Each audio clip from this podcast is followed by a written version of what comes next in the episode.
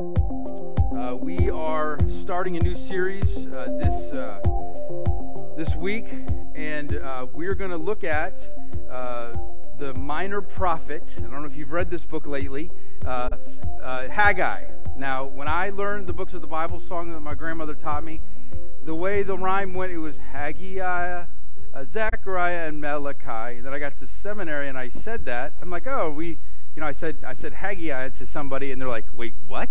Haggai? It's Haggai." I'm like, hey, sorry. All right. So we're going to look at the book of Haggai, um, and we're going to look at what Haggai uh, has to say to us today. And I, I want you to think about this question: um, Is I mean, I know this sounds simple, but is is God's presence the centerpiece of your life? If someone, if you asked your closest friend, if you asked somebody who knows you on a, on a daily basis, would they characterize, you know, your life? Is God's presence the centerpiece of your life? Because ultimately, when you, when you look at the scriptures, um, that's what we realize is that all of Scripture pointed us towards this. And uh, we don't know why God, after the fall of man, didn't all of a sudden just show himself in these very personal and existentially pleasing ways, but uh, he slowly revealed himself. He slowly revealed his presence and actually his law. And so in the Old Testament, God says, You know what? I am going to reside with you, um, and I'm going to reside with you in the form of a tabernacle. And so we, we recognize in Exodus and all throughout the, the Torah uh, that God had to, or God came in the form of, of, of a tabernacle, and, and more specifically in the Holy of Holies, in the Ark of the Covenant, kind of above, in, and around the Ark of the, uh, Covenant. That's where the presence of God was. It was the most holy place. But then, um, as the people took the land, God said to uh, David, God said to his, his uh, prophets, Look, I don't need to be in a tabernacle like a tent, a portable tent, because you know what we've done? We have gone in and taken the land. If you've read the Old Testament, you know that the story is taking the land of Israel. And so they went into uh, Jerusalem, established Jerusalem as Zion. So whenever you hear the word Zion, you think Jerusalem. And they built the temple on the Zion Mount, the Mount Zion there. So that is, that is the centerpiece of Jerusalem the centerpiece of Israel or Canaan, and the presence of God was to be the centerpiece of their entire life. And God just said, Be faithful to me. And so the people of God would ebb and flow.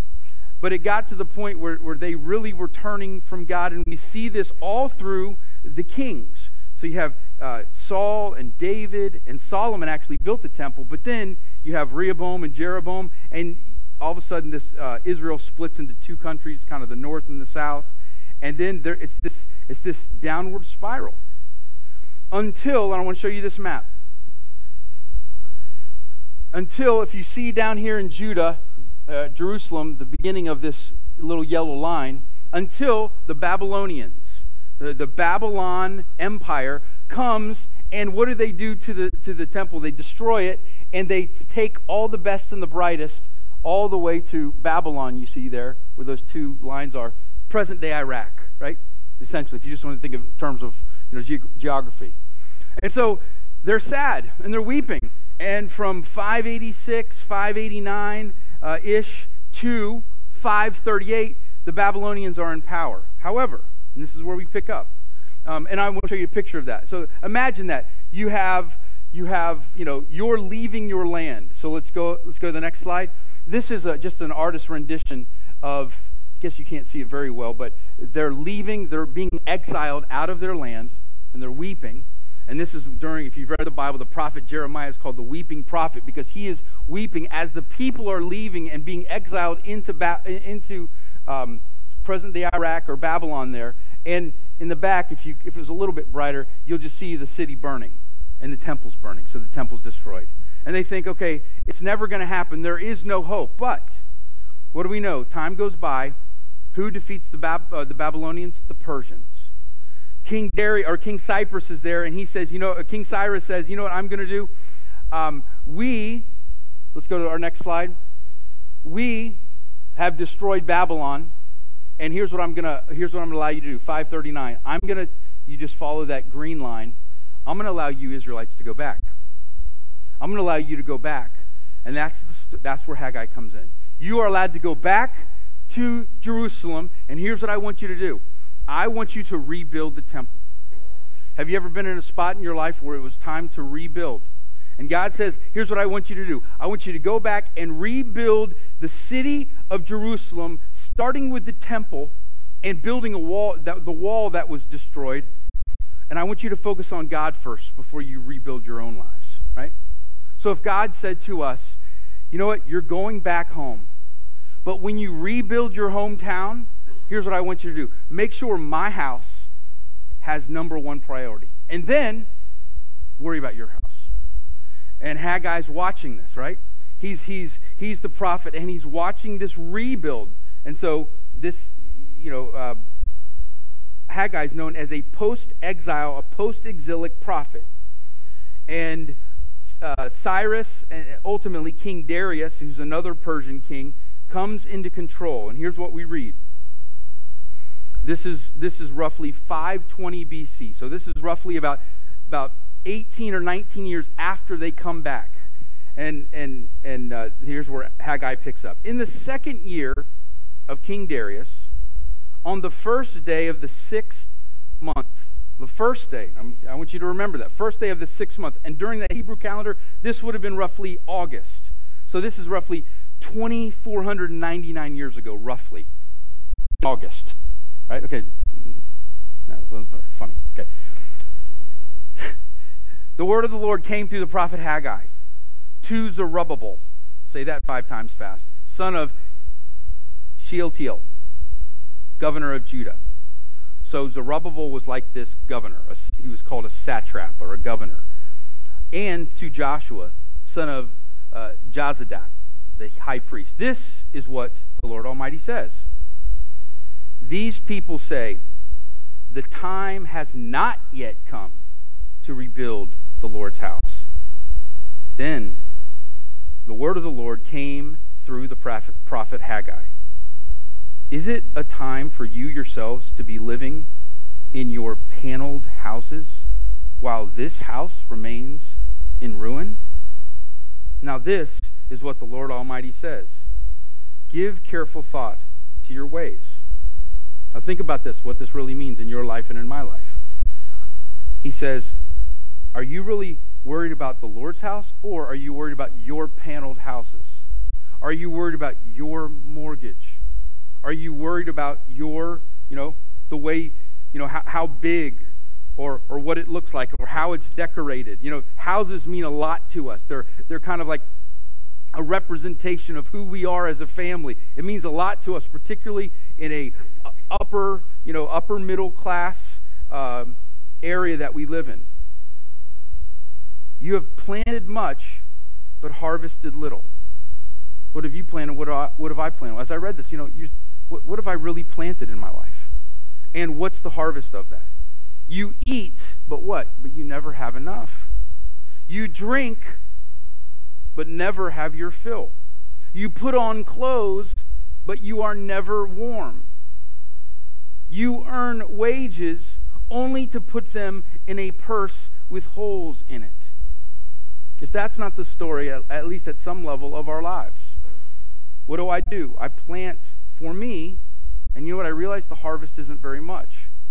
I realize that I eat, right? But I eat, you know, with this kind of gluttonous mentality. I consume, and you know what I have? I always end up wanting more.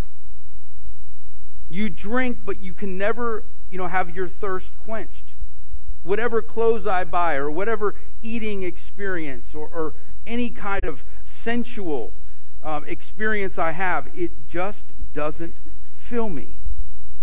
You earn all your wages. And why? It's like your purse, it's like your wallet has holes in it. It does not last. And what he's asking you and he's asking me when you have built your house, when you have built your city, what do you worry about?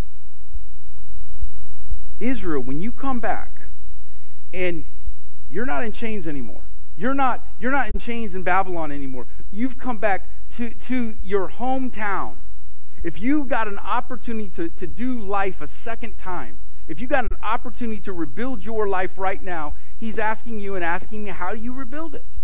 How do you do it? Because is it a time for you yourselves to be living in your you know, extravagant homes? And I don't necessarily mean that by the size, but does it take an extravagant amount of your emotional capacity, your time, your heart, the essence of who you are, your house? And that doesn't just mean the physical part. Your house can mean everything associated with it. And so what we realize is that the harder, the harder people worked, the harder that you and I, I see this all the time. When I want things my way, what do we have? The harder you work, Israel, the harder you work, Westtown, the harder you work for yourself, ultimately, the less you have. This is the story of the Old Testament. The harder you decide to work and think about you, when you really think about it, at the end of the day, what you ultimately have is less. And God is trying to shake us, you, me, and say, you know what? You need to read the Word because when you read God's Word, you realize how you were designed. So you're worried about your paneled homes. And you know what? Ain't nobody been working on this construction project for 17, 18, 19 years. The Lord is walking by this job site and He says, where are all the carpenters? Where are all the builders? Where are all the bulldozers? And then he walks to your house and my house and he realizes, oh, this is where all the activity is. This is where everybody puts their home. They're worried about panels. I don't know why they use that term in the Bible, but paneled houses. They're, you're worried about your stuff. He walks by our homes and he's and he has this dude Haggai and he says, Haggai, you know what? I need you to give a hard a hard word. And because you know what? This is why you were exiled in the first place, is because you took your eye off the prize. You don't realize, you know, ultimately what is, uh, is ultimately is happening. And I just, I'm going to actually go back to the passage in Haggai, but I want to just show you this. I want to show you one more picture here.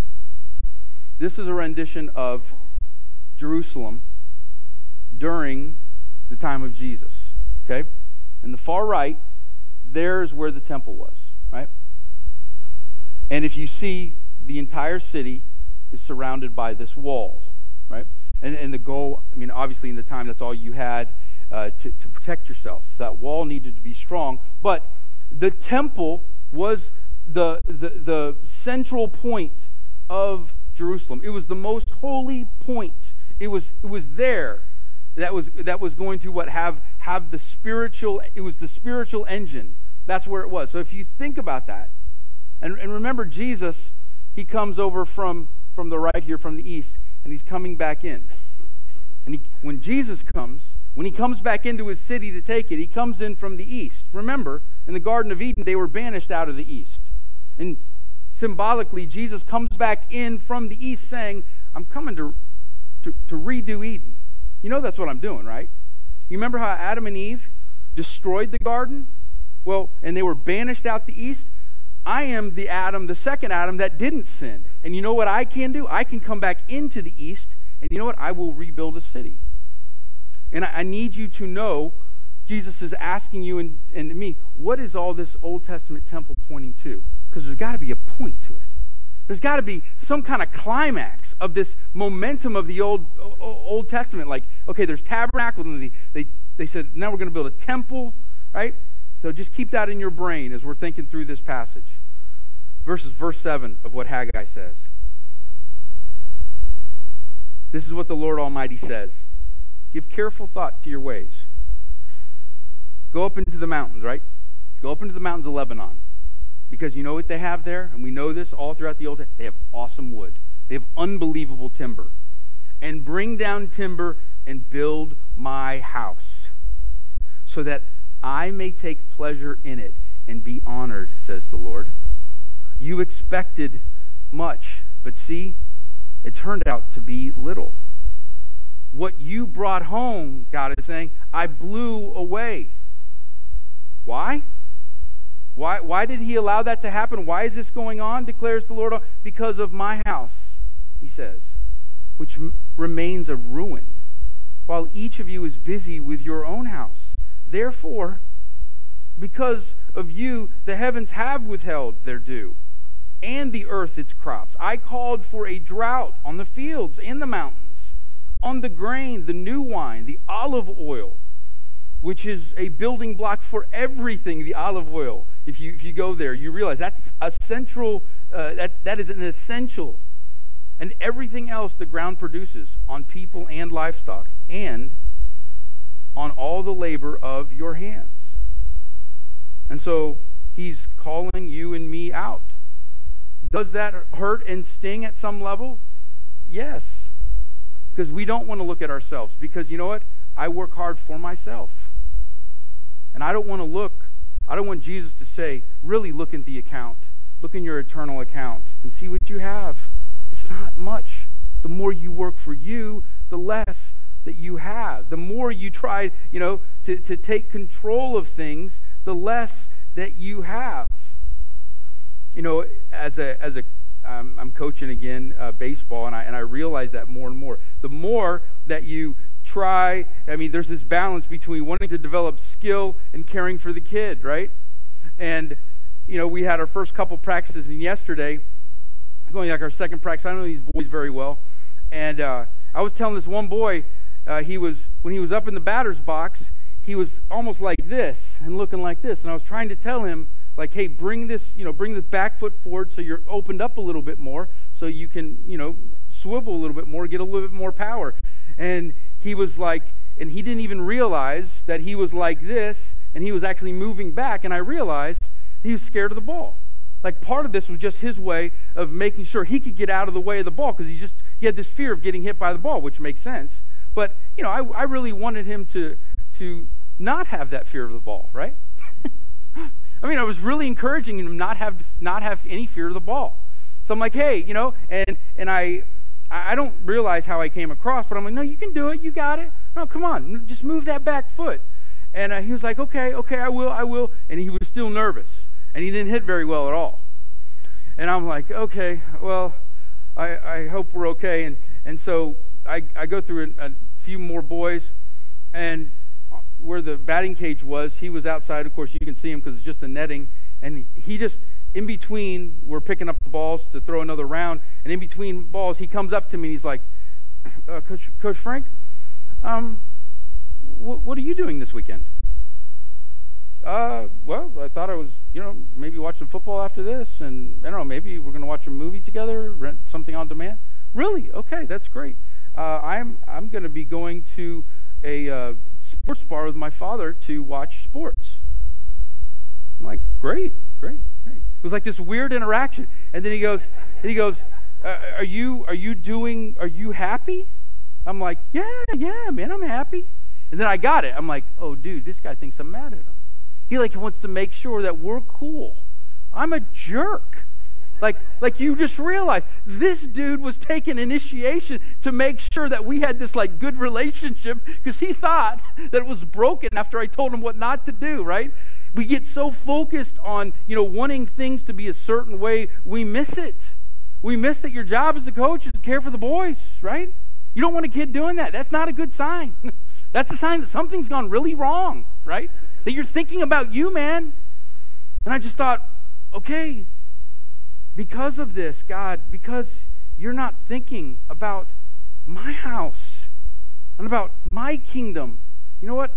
I need, uh, I, I need your heart, and I'm committed to it. And so this is God's heavy and sometimes hard word to our lives. And so th- it says this. So God says that to him. Then Zerubbabel, son of Shealtiel, Joshua, son of Jozadak, the high priest, and the whole remnant of the people. Then they listened to it. Now listen, they, they heard the word of God. Then what? Then the people obeyed the voice of the Lord their God and the message of the prophet Haggai because the Lord their God had sent them. And, and this is key, the people feared the Lord. Do you fear the Lord?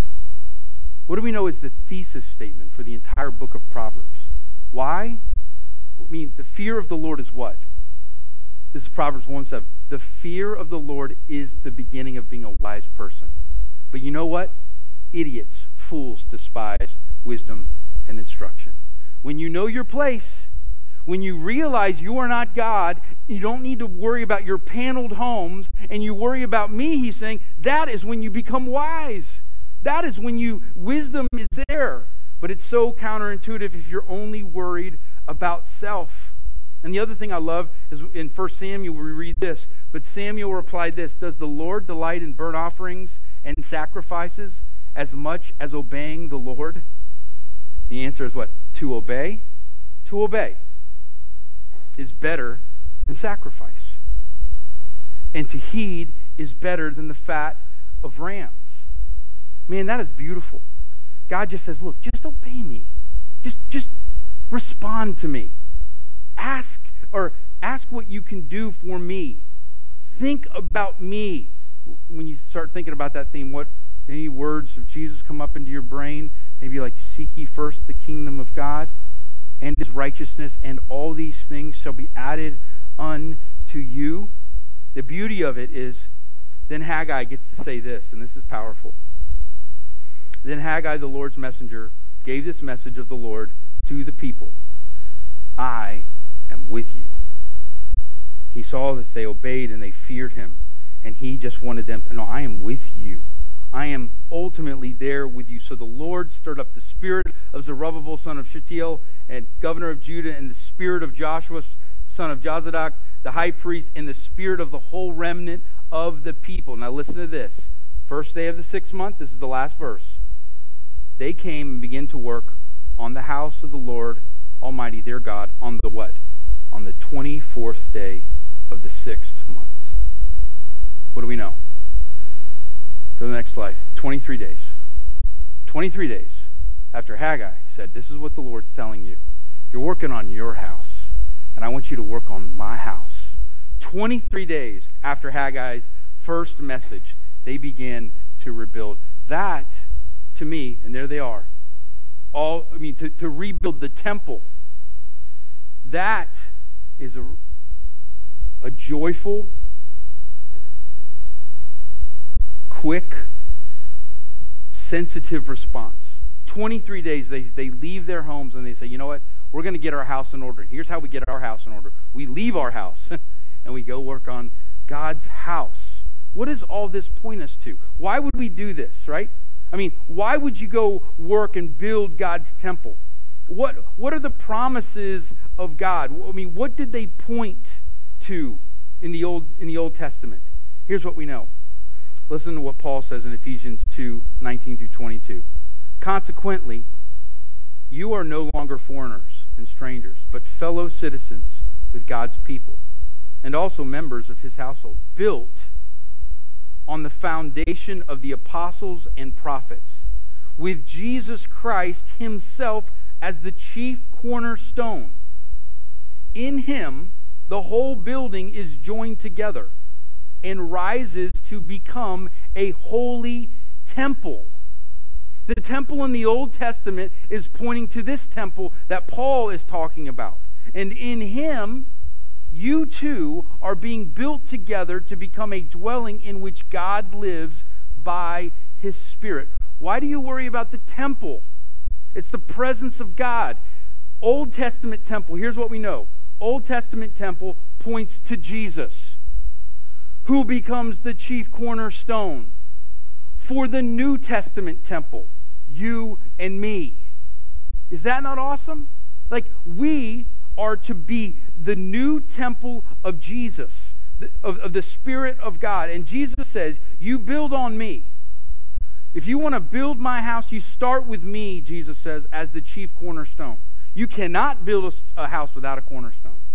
You cannot build your house without a foundation. I mean, you can, but hey, just, just read the old parable, right? Because the winds are going to come. And if you build your house on the sand, we know what Dorian does to someone who builds their house on the sand. We know what, what, you know, what can happen if you don't have the, the perfected, eternal, immutable foundation. Your house literally cannot be, cannot be blown away. And Jesus says, you know what? Yes, I am the temple. Yes, I'm going to build myself up uh, in three days. You'll kill me, and in three days I will be built up. But ultimately, Jesus is saying, I talk about myself as a temple, but really what he's saying is, I'm the chief cornerstone of the New Testament temple, and that is the church. The people of God. Are we building up? Are we building up the, the New Testament temple upon what? Upon Jesus. So where are you? Where are you this morning? Because I tell you what, your belly, right? Your house, your, your drink, um, whatever, your, your pocketbooks, whatever it is about your household that you um, fixate on.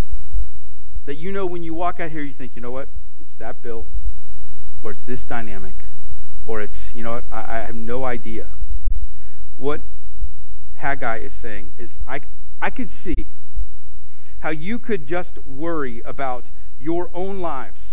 But if you will give your life to me, you know what? Ironically, you will be free. If you will give your marriage to me, and you realize you cannot have a good marriage, truly, you cannot have a biblical marriage without building it on the what? On the rock of Jesus. You cannot. It will not work. I mean, you could get through life. You could get through life and stay married, of course, but you won't have what, what Christ wants you to have without it built on Him. You can be a decent parent, loving and giving, but I tell you what, if your house, if your parenting is not built on what? On, on the work of Jesus, you your, your kids will know man, I am the point. I never, I mean, my parents, when they get most excited, it's about me. When, when, when, whenever we do anything, it, it is really uh, either, either my mom, you know, my dad either just, he gets most excited about, my mom or my sister or my brother or me.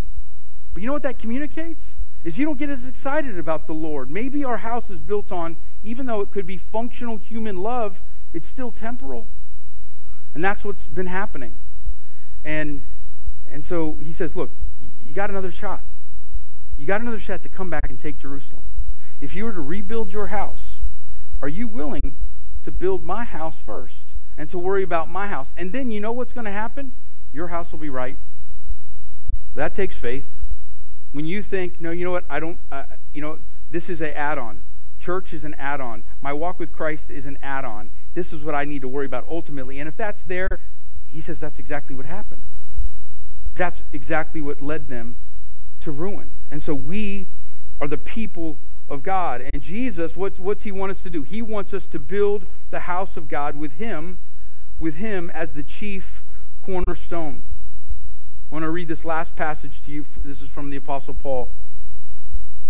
Here's what he says By the grace of God, by the grace God has given to me, I laid a foundation as a wise builder, and something else is building, and someone else is building on it. But each one should build with care. For no one can lay any foundation other than the one already laid, which is Jesus Christ. If anyone builds on this foundation using gold, silver, costly stones, wood, hay, or straw, their work will be shown for what it is, because the day will bring it to light. It will be revealed with fire, and the fire will test the quality of the person's work. You know, when the refiner's fire comes to your life, it's exposed. Your life is exposed because it's easy to be great when things are going well, but I want to know what your house is like I want to know where your, what your foundation is like when you experience real turmoil. If what has been built survives, the builder will receive a reward. If it is burned up, the builder will suffer loss, but yet will be saved, even though only as one escaping through the flames. Don't you know that you yourselves are God's temple? And that God's Spirit dwells in your midst. And so when Haggai says that the Lord Almighty says, I am with you, that's exactly what Paul is saying. I am with you. If anyone destroys God's temple, what do we know? God will destroy that person. For God's temple is sacred. And you together are what? Are that temple. That's what we are. All of this points to Jesus, points to the church, and points to our mission. Where are you? What does it mean to come back into your life and finish the job, to rebuild well, and to finish strong? What does it mean to do that? We're called. So, as we look through this obscure book that I'm sure many of us have never even read before, I do think it's going to be relevant because I know all of us can relate to our homes. And, and what does it mean for us to build up our homes for ourselves versus building up the Lord's home? So, where are you? Please make this personal. We are going to walk through this as we think about what is it uh, next next uh, next week on Sunday night. I'm going to be talking about kind of the vision that I feel like God has for us and what we want to enter into. And it definitely goes along with this. What does it mean to build our house on the Lord Jesus Christ and what He's done? What does that mean for each one of us? Because you know we are God's New Testament temple. How is He building you and me? So let's pray and let's ask.